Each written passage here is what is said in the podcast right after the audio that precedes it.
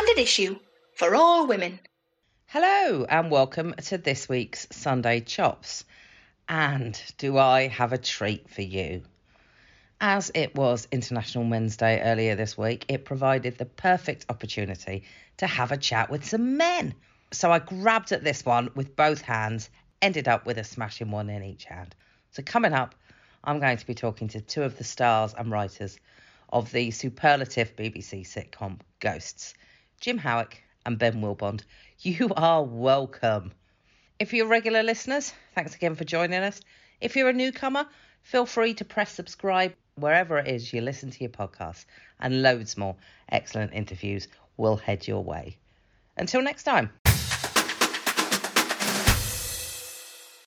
Welcome to the Standard Issue podcast, Jim Howick and Ben Willbond. Thank you so much for joining us. Hello, hello. It's Hi. a pleasure. I was looking for a bit of Ghosts merch the other day for a small friend of mine, and I encountered an absolute ton of fan art Yeah. out there. And I just wanted to start with if you could tell me what the best, worst, slash weirdest thing you've seen your face on. Wow. Oh, a, a tattoo Oh. is, for me is probably. I mean, that's not merchandise, really, is it? A tattoo, but we've all had someone tattoo us onto them, and that's terrifying to me. The idea that my face is on their body forever. Can I ask what body part? Arm. I suppose it's better than some, yeah. Ben's probably got more than I have. I met someone on Saturday and she asked me and Larry, who plays Robin. So we were doing a thing at Comic Con, which the most incredible experience. I've never seen so many people having such a good time dressed as their favorite pop culture characters. Yeah. Anyway, there was a whole team of Ghost fans, and one of them came up and said, Can you doodle something on my pad? I went, oh, I'm, I'm terrible at drawing. Can I just sign it? And she went, Yeah, yeah, sure. So I signed it. Larry had done a little little Robin sketch. And then on Twitter later, uh, she was there with her arm out going, There you go, got those tattooed. I went, Oh There no, you go, done. that's what? I Wow. like, oh no. You just done that wow. instantly. Yeah. Yeah. I just- I mean, yeah, it's the it sort fandom is real. It blew me It's interesting because there's no real official merchandise, so everything is unofficial. Everything's official essentially, and we love it. You know, I think we genuinely like. We have, if a fan does something that we particularly like, I know that some of us in the past have actually Oh, asked them to send it stuff to us. You know, Yeah, we had the, that, that picture behind me. My house is in a state, but I just put that up. Basically, there's a, a an artist who, who's done all our heads. Uh, yeah, he's done he's done all our heads in a sort of um, grid of all the ghosts, and it's so beautifully blankety blank. Yeah. Yeah, like a blankety blank.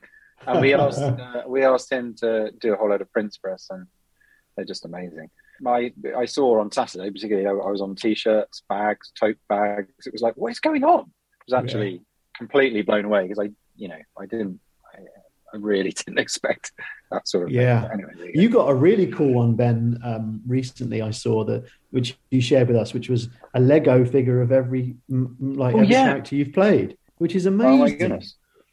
I'm gonna I'm gonna show it to you now, and I know that this is a podcast, so you can't see. it, But uh, there, Oh, so you've got the captain, the captain is that Julius Caesar? Is it? yeah, And yeah. then I mean, it's nuts. cowboy, But, yeah, the Yonderland, King Philip II of Spain, yes, and And they're all Braveheart, right? there. William Wallace. Yeah, yeah. it's that's incredible. Yeah, So Kelly, Kelly Salter made those for me, and I yeah.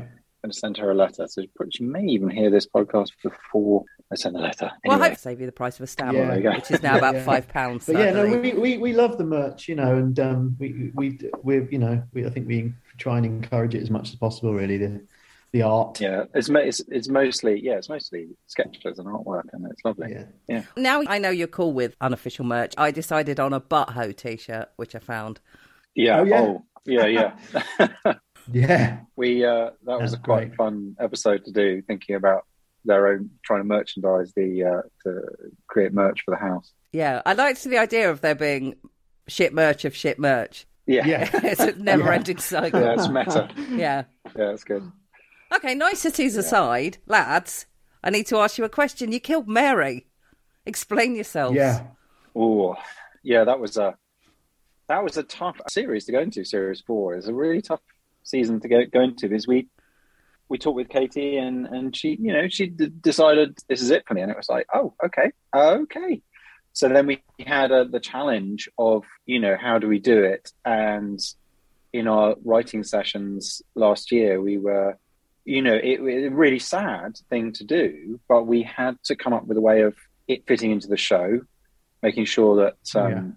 You know, Katie was comfortable with it and a whole you know balance of things but it was incredibly sad and a, and a really moving episode to write because then of course as we discussed it in the writing room it became a you know this lovely sort of theme for the ghosts to to settle on and something quite mm. satisfying about them all being ghosts and yet still alive and suddenly come face to face with grief and then having to tackle that in half an hour it's one of the hardest yeah. things I think I've ever had to it write. Was, was, yeah, totally. You know, it's true. It's like it, it became a welcome um, a welcome sort of event for the ghosts really like it was a problem for us in the room because we had to sort of change a few things round and and look at the sort of the series as a whole differently but what it gave us was a monumental moment for the ghosts to experience and and the, and the fact that it's series 4 the fact that we know these ghosts now so well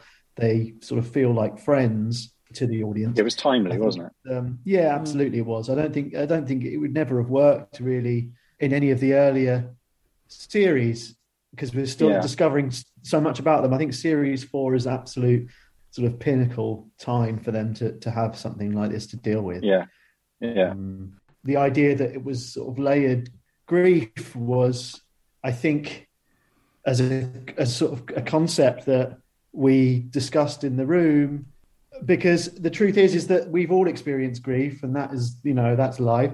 And we've all seen grief being dealt with in a in a, in a particular way. And um and that was a sort of a, a, I think the way to kind of color the ghosts individual threads throughout the air that you know Ben took that away and did and did a great job with that and it really resonated with the with with people I think just that element of the episode at every element of grief that we could think of, we were and able to yeah. it yeah. out and have experience totally like yeah had, um, it's, it's, actually, it's, a really powerful thing what really struck me about it aside from the fact that i spent a good five minutes thinking well how are they going to get her back which i think really does yeah. sum up grief because you have this mm-hmm. situation where where you just mm-hmm. don't believe it but also, yeah. I, I have to say the captain spoke to me because yeah. at times of grief, I literally just say, okay, let's write a list of really useful things I could do and make myself busy. I really appreciated seeing that, yeah, that response to grief in there as well.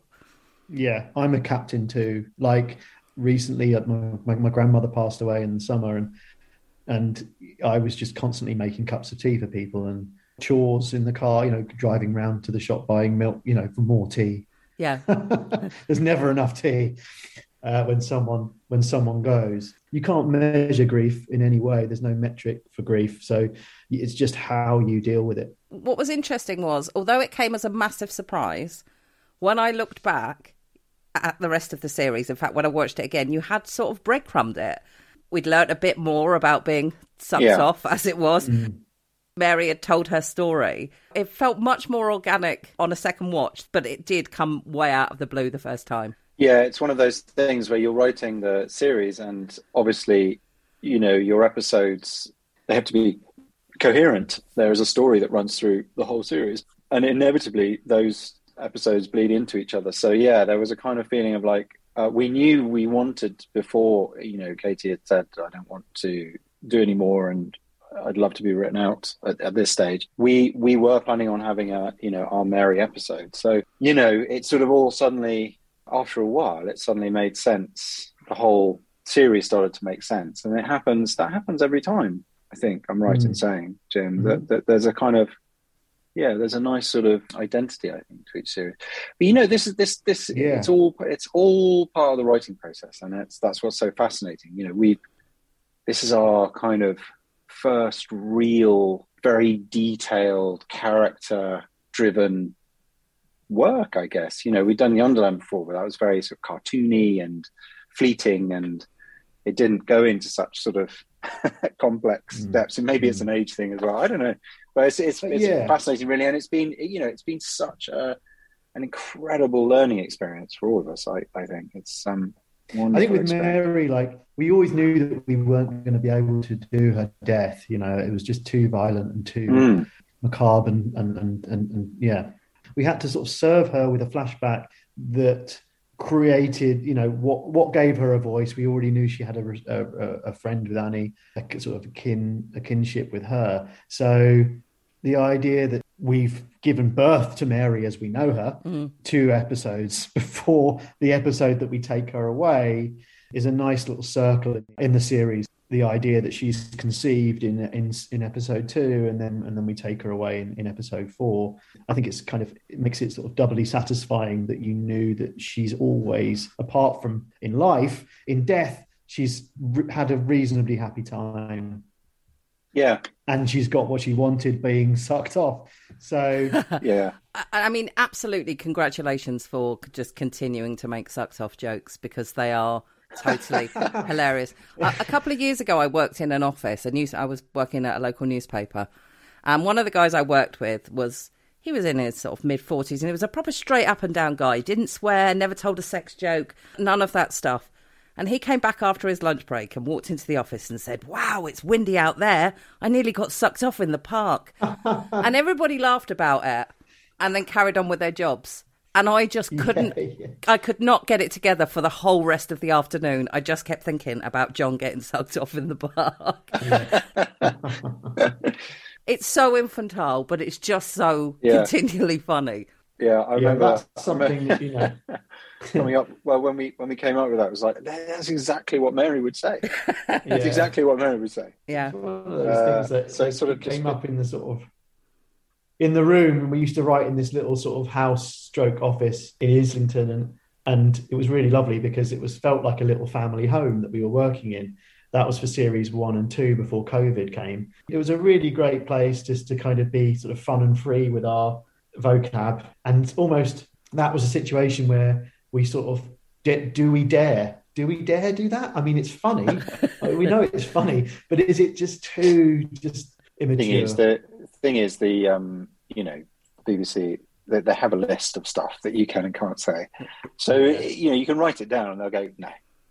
You got yeah. to take that out. You'll be surprised what you can get away with at ten to nine as opposed to eight thirty. Like that is the half hour that is yeah. Like you could probably get away with saying like crap and bollocks at 10 to 9, but you certainly could not say crap and bollocks. And if you can imagine, there's a very, very smart individual at the BBC with a little list. and they go, they go right. Um, th- th- these are the things you can and cannot say before at eight thirty. Crap, bollocks. You know, they just go yeah. through a list. Got to go and see. I mean, got to go and see that person. It genuinely is a list. There is a yeah. sort of quota yeah. of what you can and can't say, Just make, and how and how smart. many of how many of the things you can have. Like you're allowed one C bomb, you know, ten Fs. It's like a it's like a kind of uh, a grocer's sort of shopping. It's like a shopping list of, of yeah. swear words. Um, Sweat. You know, the C bomb being sort of high end, expensive just going back briefly to Mary being sucked off, it has added a layer of sort of peril to ghosts that perhaps yeah. didn't exist before. For example, I think mm. one of the things that most ghost fans would like to see is the captain come out at some point. Yeah. But if he does, mm. is he going to? Oh well, oh God, this is the worst use of it. Is he going to be sucked off? I was hoping. Well, uh, that's so, it. Something. I, so, you're right. Yeah. Absolutely right. I mean, uh, the thing is, so that I, when we were coming up with this whole uh, concept for this show, we kept thinking, oh, but this is great because you're, you, you, know, in a sitcom, you have to track your characters. You have to make sure they can't leave. Mm. And this is the ultimate in making sure they can't leave. So it does end up being a bit like a, um, uh, what's that famous French uh, existential play uh, about Waiting three characters? No, it's um, oh. Huis Anyway, three characters they're trapped right. in a room and then they discover they're trapped in hell and you go oh oh you're actually trapped in hell yeah of course you are because you can't get out and you can't agree on anything and of course, in that context, it was all about actually, this is what life is like. You know, that's a very high concept. What I was just saying. yes, the show is about life and about you know these people not getting on and getting on and figuring out how to spend their existence when they know they have this eternity. and they've always known that they could just go. But when it's when it suddenly happens in front of them, obviously that's going to you know bring up all these themes and all this discussion, and and it'll bring up the themes within the episode, and it, it, that's why it was quite good for, for that episode. It was also quite good for you know the series as a whole and going forward. You know, it's mm. like yeah, there is jeopardy, of course, of course. Yeah. Any of us could I mean, go at any moment. It's the, it's the, whole, the ultimate the jeopardy, isn't it? The ultimate jeopardy yeah. is is is is leaving the world and and the idea that we've introduced a sort of mortal concept to this the high concept supernatural mm. story where the ghosts don't have relationships or jobs or you know there's no real sort of st- stakes and the ultimate stake the ultimate sort of monster in the world is death so our version of that is whatever it might be and which is you know the same as death for for, for lots of us so it's the ultimate sort of relatable situation. Yeah. You know, the fact that it's a supernatural event makes it even more sort of uh, sort of ramps up the stakes even more because there's no sort of health involved or there's no mm. real rhyme and reason to it. You know, um, it could just happen, and we don't know if it's because they've let something go or opened up or yeah, sort of we de- deliberately uh, deliberately kept that vague because we didn't got, we didn't want to get in, fall into that trap of the rule. There, there are rules around this because then you just sort of you actually box yourself in in writing terms. Mm. We did. We just didn't want to. We just didn't want to go there for the, what are the. Yeah. You know, there are some rules, but they're a little bit. You know, they're just for us. The kind of like yeah, loose yeah, writing totally. rules. But there's no. and yeah, who that. knows? I mean, you know, someone else. It's totally opened the door for someone else. The possibility of someone else being sucked off, or yeah, you know, all of them going, or you know, um, all of them going at once, maybe. Don't do that. I'm just gonna, I'm just gonna leave that hanging. just gonna leave that hanging in the air. Don't do that. That's my two pennies worth. Okay, all right. So I was on Twitter the other day, and I saw a picture of Pat, and it took me a while to work out that it wasn't actually you, Jim. It was American Pat. Oh, Suddenly, right. I was like, "Oh, what is that? Oh, What's oh, yeah. wrong with that picture?" And it inspired me to go off and watch a couple of the episodes of the American one. And mm-hmm. something really struck me immediately when I was watching it. And it's interesting because I think when people talk about ghosts, we talk about it being sort of like a, a light-hearted, a warm. But In the American episode of Ghosts, the Allison character, I can't remember what she's called, is injured in an accident. And in the British one, mm-hmm. Julian tries to kill her. And it really struck yeah. me yeah. that the, the difference between the two, that so I just wondered how you go about when you write stuff like that, how you draw the line. I think so. I think Matt mentioned this as well because he's actually been out to to see the CBS lot and do do an episode. But it's a very American sort of position, I think, in that they, you know, I think their characters have to be really likable, otherwise the audience aren't going to engage. Whereas traditionally, I think maybe in British comedy and British sitcom, you know, there is. I mean, I I always approach it from a point from the point of view of character, and it has to be real. America has the network sort of demands, I guess, or wanted it to have a bit more of a kind of robust sort of family theme tone. And for us, we we presented these characters in a kind of quite a 2D way to start with. So you had the sort of reactive characters of Captain and, and Fanny. You had the sort of kindly characters of Kitty and Pat, and then sort of despicable character in Julian. And sort of the most despicable thing he could do would be to carry out the obvious sort of plan to get rid of Alison and Mike, and that would be to kill Alison. Like which one of them would do that? Mm. And so, so going from that point, what we've actually managed to do for the show is explore each character and give people like Pat and Kitty sort of selfish and kind of troubled flaws, make the captain less reactive and give offer Julian a sort of softer side. So we sort of started out, we presented these characters as as kind of 2D monsters mm. and, and, and, and pulled back since then but we've always been interested. What's always kind of interested, and often what's been a sort of kickoff for all these characters, is the darkness. You know, we're we're we're all really interested in dark humor and and and um, horror tropes and things like that. And for Julian sort of murdering Alison, that wasn't really a big decision for us. That was sort of the, the obvious decision. Pat's character started off me sort of doing a little bit about wouldn't it be funny if someone was shot in the neck with an arrow Yeah. by one of his scouts, which is insanely dark thing to do, Yeah. but Yeah. it made us all laugh and and you know, and the captain, you know, what we've offered with the captain is is a, a sensitive and nuanced story about living in a time when you couldn't be yourself, and you know, CBS like- Ghosts, you know, have a, have approached that, but in a totally different way. Like they, um, and, and that's fine for them. You know, that's fine for the tone of their show. We wanted our show to be a bit more sort of nuanced. Mm. I think.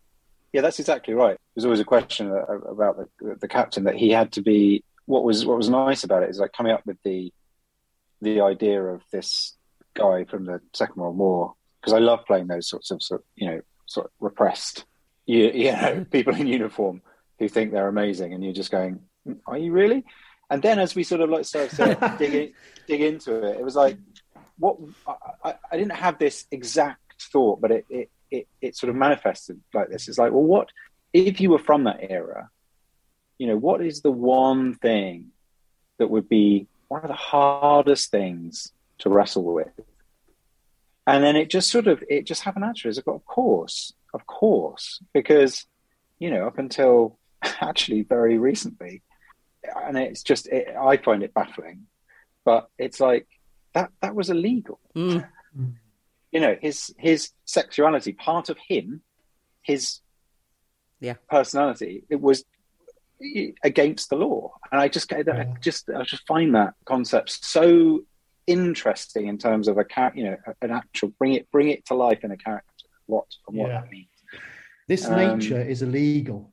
yeah yeah what you're feeling what you're feeling is Yeah. is against our laws which is, you know Mm. which is which is true of you know uh, you don't have to look far around the world. Oh, and absolutely. Still, and then then we had to sort of like really tread the line very carefully about you know this is not us making fun of him. This is us digging into that, but doing it in such a way that it can still be presented as part of a comedy. It's quite it was quite Mm. a tightrope, but seems to fit in the ensemble. Well, of course they all know, don't they? No one cares. I have to say, I love him. I, I genuinely love him. I think I could quite happily be haunted by the captain because he likes all of the stuff that I like. He likes boring history documentaries. You know, Yeah, he likes lists of things that he can tick off. And I think he's. Yeah, I think I'm yeah. that sort of person that needs a kind of a gentle cajoling to do stuff. And I think, yes, please, Hannah, is what I would need constantly throughout life to just Yeah. get me to do stuff. I have a version for my children, not of the captain, but of a um, of a drill sergeant I knew growing up. He's a Scottish drill sergeant, and I and I go and I say to them, "Boys, do you want do you want the drill sergeant to come out?" No, we don't. well, you've got to put your shoes on, otherwise he's going to come out. And then I come out as this cajoling, right? Get your boots on, get your packs on, let's go. Like, "Oh, Shut up. Yeah, that was a need lot a gentler than my dad used to do it. it was very much I'm in the car honking the horn, and if you're not in it in yeah, five that's what minutes, my I'm dad used to driving do. Oh, wow. off. Get, get in the car and beep. That's hugely passive aggressive. Oh yeah, Uh, yeah. just in that out out the car window.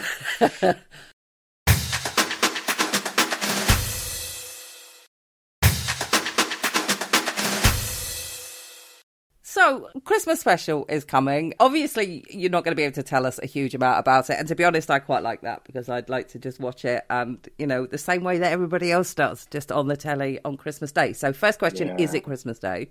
we don't know yet. They're hopeful. You know, for us, we've been out. We've always been on Christmas Eve Eve, and I think that we are always keen to be on before Christmas. You know, I think that's the magical time. So either you know, Christmas Day would be the, we- you know, we wouldn't want to be on at Boxing Day. I don't think. I don't know. I mean, we're happy. We'll see. We'll see. I can't tell you. So suffice to say, um, it's it's an episode that I think is standout because sort of gently from the from the back row, I've been every every time we've been said, you know, that the BBC said, look, can you do a Christmas special? We're going, can we do this one? And it's like, no, we're not doing that one. We don't, we don't, we haven't deserved it yet. But this Yeah, time it was that's- like, let's we've, do we've it. sort of Let's indulged do it. ourselves I this think year. we can. Can we indulge ourselves? Let's do it. Let's do it. So Yeah. it, it's the it's the episode I always wanted to see, Oh, excellent. and I have to say, Jim and Matt went off and wrote that one, it's just fabulous. It really is. I'm very very fond of it. Yeah, it's a real corker. Well, I mean, you did set the bar unbelievably high for yourself with that first Christmas episode, which managed to, and, and I'm going to get onto this expression, capture the national mood without without intending to, in as much as it was written before we all discovered that we were going to be spending Christmas That's sitting true, on our yeah. own at home. Mm, Yeah, that's very true, Yeah, that is yeah. true. That is true. Yeah, It- it- and and it, that's it. it. It was double poignant because of because of that. You know, when it came out, we weren't with our families. yeah, Um, the one Yeah. thing we missed was the chaos. I was sort of having a Zoom. I've been. I was on Zoom all day that day, Christmas Day, to different yeah, yeah. Mm. like pockets No of one, no one in the country was at parties or doing anything illegal. Everyone was being perfectly, like you know, no That's one was, it. no one was breaking the law, everyone was just behaving. So yeah, it was, it was that sort of time. Has it left you with the pressure to attempt to capture the national mood? No, because Um, you, uh, no. I, I can't. You, you just have to. You have to be really true to the. Yeah, you have to sort of stop yourself from going off in that direction because you have to be true to the the show and the and the, and the sit. If that Mm. makes sense.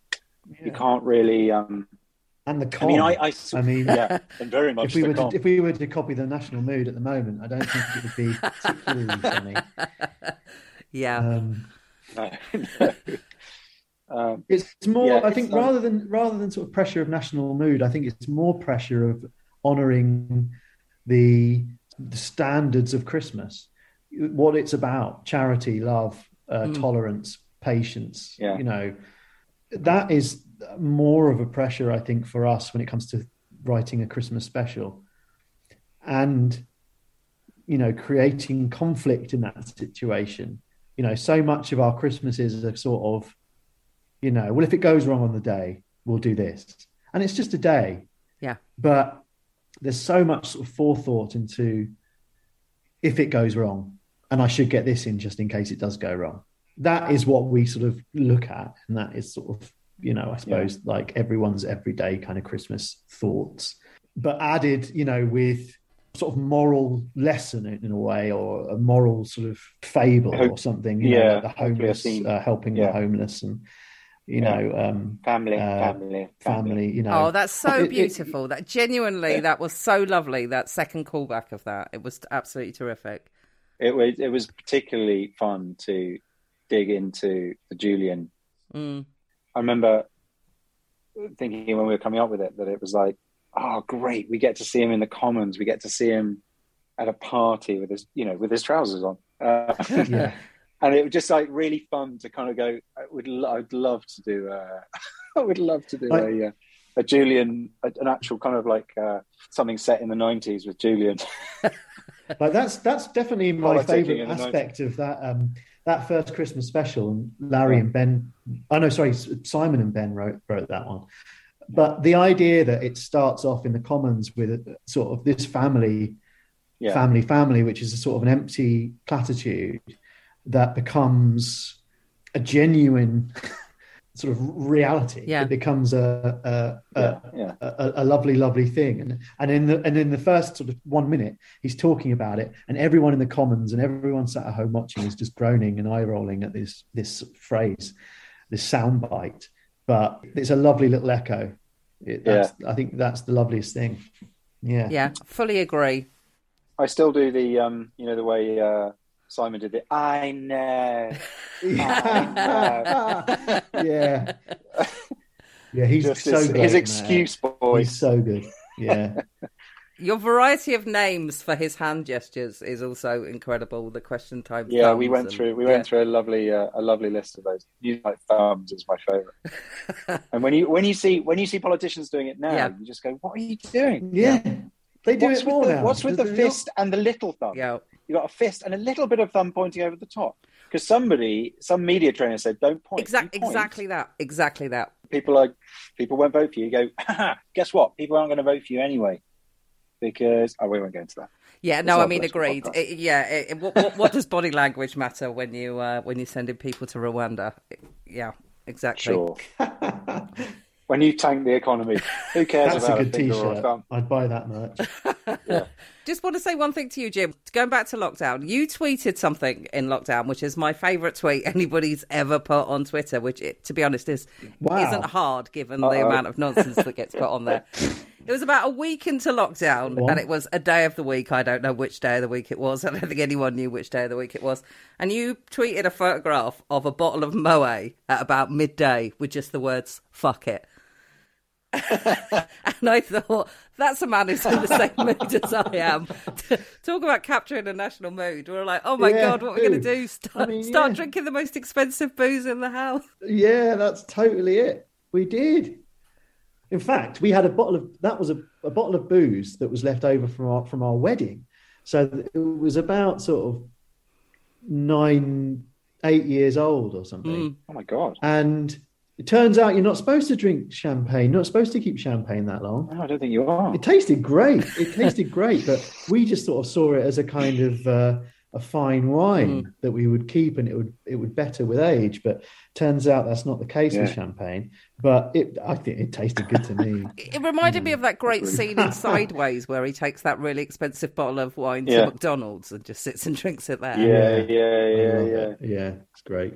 Can you tell us anything else about the Christmas special, or have we exhausted that of what you're allowed to say? We can't really, Um, otherwise. what, not really. Not. I mean, everyone's involved. I can say that. I think it's. Thank uh, goodness. the thing is is that with the show and this is for every episode not just the christmas special is it's so easy to spoil it because there's so many characters in each episode and everything so it uh, is touched quite lightly as a result so one little thing can unthread something else and you can guess what's Yeah. what's going to happen so i think uh, as ben said you know this is probably mm, not not just because I co-wrote it, uh, but but the, it's our most sort of indulgent Christmas special we've done, and Yeah. it feels like a kind of cla- a classic episode because of that. And that's not down to me and Matt. That's down to what we did in the room before we took it away and wrote the dialogue. We we felt like we'd earned the right to to make a classic Christmas special, I agree. and that's what Yeah. we've done. Captain would call it a very full stocking. It's a very full stocking. Yeah. Ben, do you know if there's going to be Hmm. more There She Goes? Because it's absolutely terrific. I spoke with David and Simon, our, our director. He dire- also directed There She Goes. And I hope I'm not speaking out of turn, but I think um, there was talk of it, but it was very much with question marks attached. I don't. I, the honest answer is I don't know. But I was like, I was so thrilled to be involved with that. I really was. It's such a lovely show, so brilliant. yeah, it was great. Yeah, So funny and so awful at the same time. Yeah. yeah, yeah. Which is how all Yeah. comedy should be. Yeah. well, I think, exactly. yeah, yeah. the dark and the light. Your character's so interesting because while you can see that he thinks he's doing the right thing, he is such Yeah. a dick at the same time. It's it's it's a really thin line you tread there. Well, yes. So I um we talked a lot about it, and we it was like so how, so who who is this guy? And um, it was it's basically based on the writer's. I don't know. Should I should I be saying this? it, it's it's based on a real guy, and he just said, "Look, I you know it, it, it's this guy. You know the guy," and I was like, "Oh yeah, that guy." I've known Sean for years, and he said, "He said, yeah, look, I, I live next to this guy, and he's he literally was exercising in the garden when I was out having a fag and a glass of wine, and he was on a pull-up bar. He's going, all right, mate. He's going. I think what's so nice about it is it's like it's like the juxtaposition of his his life just being so complicated. Mm. You know, David's character, Uh, but next door seeming so sort of light and fluffy and easy and you know how you perceive life to be and i think he is that's that's that's the kind of guy he was but just really nice way just kind of like yeah everything's everything's cool we're just sort of you know we're just going to a playground you can like simple things with children you know Yeah. with children that for, for for that family are the exact opposite Yeah. you know everything is complicated everything needs to be thought through it's such a yeah it's an incredible piece of writing i was so yeah i i love being involved in that Well, fingers crossed there will be more of it. yeah fingers crossed And Jim, I have to ask you, since I absolutely just love all of his work, you have worked with Guillermo del Toro. That's Yeah. really exciting. Tell me a bit about that. It jimmy's not playing anymore yeah, yeah. I mean, it's it was extraordinary when I think back to it. Really, I mean, it was it was twenty years ago this year that I worked with him, two thousand and three. Actually, no, that's that's 20, 20 years next year. Mm. Apologies. Um, but hang on, what year is it? What year is this? um, so it was extraordinary. Yeah, I mean, he's a, a, an incredible um, visionary director, and, Yeah, agreed. and I don't think we, I don't think I really understood that at the time, to be honest, because I was so young and so green and and um, fresh out of drama school. And to be quite honest, the, the the shoot itself, when I did Hellboy, it was um, it was pretty arduous under rain machines um, in a really cold Prague spring, and night shoots for a month. So we were filming this scene. Um, for those aren't familiar with the film, this the, the this the pre-title sequence where um, American soldiers are sort of counter invading an o- occupied Scotland, like a Third Reich occupied Scotland.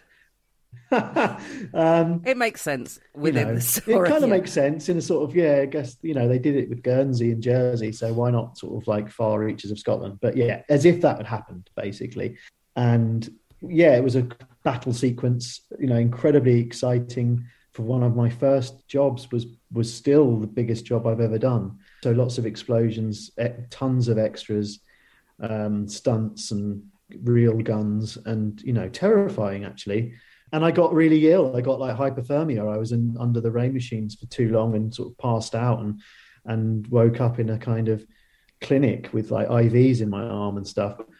And so yeah, uh, um, working with Guillermo was kind of hijacked by my experience, to be honest. But he was a really nice guy. He was really laid back. He he would, you know, this was in the day where I took a sort of disposable camera because it was before we had cameras on our phones, and I was taking pictures around the set, which I probably was not allowed to do at all, but I did anyway. And I've got I've got pictures here of like the making of Hellboy at home, you know. And Guillermo was happy to sort of pose and was really laid back. But there's one story that I that I've told the others, and they know all about it now. And basically, I was fired from a scene, so I had never fired a gun before in my life. In a, I had fired a gun, but not in a not filming. Mm. And um, I had this amazing moment where I had to sort of kill the bad guy, or at least we think we killed him, sort of moment. And I fired this hand pistol. Guillermo sort of was on this ridge. We were in this quarry, and he was on top of this ridge with a huge speaker, and he was like, "Jimmy, will you come up here for a sec?" Excuse the accent, by the way. And he and I went up to the um, the top, and he went, "Jimmy, we got to uh, replace you from the scene because every time you pull the trigger, you look like you're taking a shit." and, um, and I was like, Yeah. "What?" And he was like, "Okay, playback." And he and we played it. He played it back, and they played it back in slow motion, and it was me just every time. And he was right. Every time I pulled the trigger, I was kind of afraid of what what this thing, what this this object in my hand, and that's not what a soldier does. So I kind of failed. But hey, you know, it was a it was a lesson that job, a massive lesson. I read a So, great yeah. story once about about Tim Roth and Gary Oldman when they were making Meantime, the Mike Leigh film, and they were both Yeah. dressed as well. Gary Oldman's dressed as a skinhead, and Tim Roth's, you know, dressed as whatever he was wearing, and basically, Dressed as Gra- Graham Coxon. yeah, exactly that, yeah. So, um, Yeah. so apparently Gary Oldman is is hit on the head and injured, and ends up going to casualty because it's a Mike Leigh film. And the whole time is is coming in and out of consciousness, consciousness and saying, "I'm an actor. I'm not a neo-Nazi. I'm an actor." Oh God. Yeah, yeah, what a time to be unconscious when you're dressed like that. That's it. Yeah. This has been an absolute pleasure. Thank you so much for both being on here. Oh, it's a real pleasure to be to be on. I have a ghost great, bingo card. I have, yeah. Well, yeah, I'm, I'm ticking them off frantically now. Um, Lawrence, Oh, yeah. Lawrence has been on. Katie, Kate, the sadly departed Mary has been on, um, and we have Martha on. I think for about series three. So I only got a few more to go, and I get Oh, a full great. house. Oh yeah. I don't know yeah. what I get when I That's get a it. full house. Good luck. Get, but- good luck getting Simon. Simon's like a Siberian tiger. we think Like we think he um, either that or he lives in the quantum realm because it's really hard. To, I mean, he lives down the road from me, and I I I always, I always go, "You around, mate?" Oh, sorry, no, I'm in um, New Zealand. What? yeah, I can't, I can't do that. He's a busy I'm guy. floating. I'm floating through space in a giant glass triangle. I can't. Uh, can't do- I'm in the quantum realm. Really tiny. Funnily enough, we went to the Barbican. really small. I, I won't. I won't take it personally because we went to the Barbican last last year. This year, I, oh, time has lost all meaning to me. To see Reece Shearsmith and Steve Pemberton talking about Inside Number Nine, and Right. Yeah. they were talking about how Great. almost all of you have been on it, except Yeah. Lawrence, Martha, and Simon. You're in the very first one of those, aren't you, Ben? I am, yeah. It was um, glorious. Shoved in a cupboard with loads of A-list fabulous comic actors. Yeah. It was quite the cupboard. It was, Yeah, it quite, was the quite the cupboard. cupboard. It's never been repeated on TV again. Yeah, that's something that that we that Matt, Ben, and I uh, are, uh, I think, extremely proud of being part of that show. Yeah, it was amazing. Yeah, they are brilliant. Yeah, they're incredible. They're incredible. I was, yeah, I was, I worked with David Warner on that. It's funny because I've been sort of, I've been, I was catching up over the weekend on sort of horror stuff, and I've watched a couple of horror films, and I rewatched Mark Gatiss's fine uh, horror documentary. Oh, that's really good, yeah. Which you can get. It's not on iPlayer, which is a real shame, but you can watch it on YouTube. And um, I watched it on there, and and David Warner crops up a couple of times because of um, I think it's a Tales of the Crypt or something, and um, and The Omen, of course. And yeah, I count myself really lucky that I was in number nine and was in number nine with him. The, the witch hunt one, isn't it? Yes, that's right. Yeah, the trial, the trial. Yeah, yeah, They are a master of just making some again, making quite quite puerile things really funny. There's a great bit of that where Ruth Sheen Yeah. talks about when her husband was at shit. I don't know why, but every time it folds me up laughing. yeah, yeah, yeah. They're great. They, I mean, you know, we used to watch them when we were students. Uh, well, I when I was a student, I should say. Mm. Um, so yeah, I was a um, I was a fully grown man, responsible adult by then, Jim.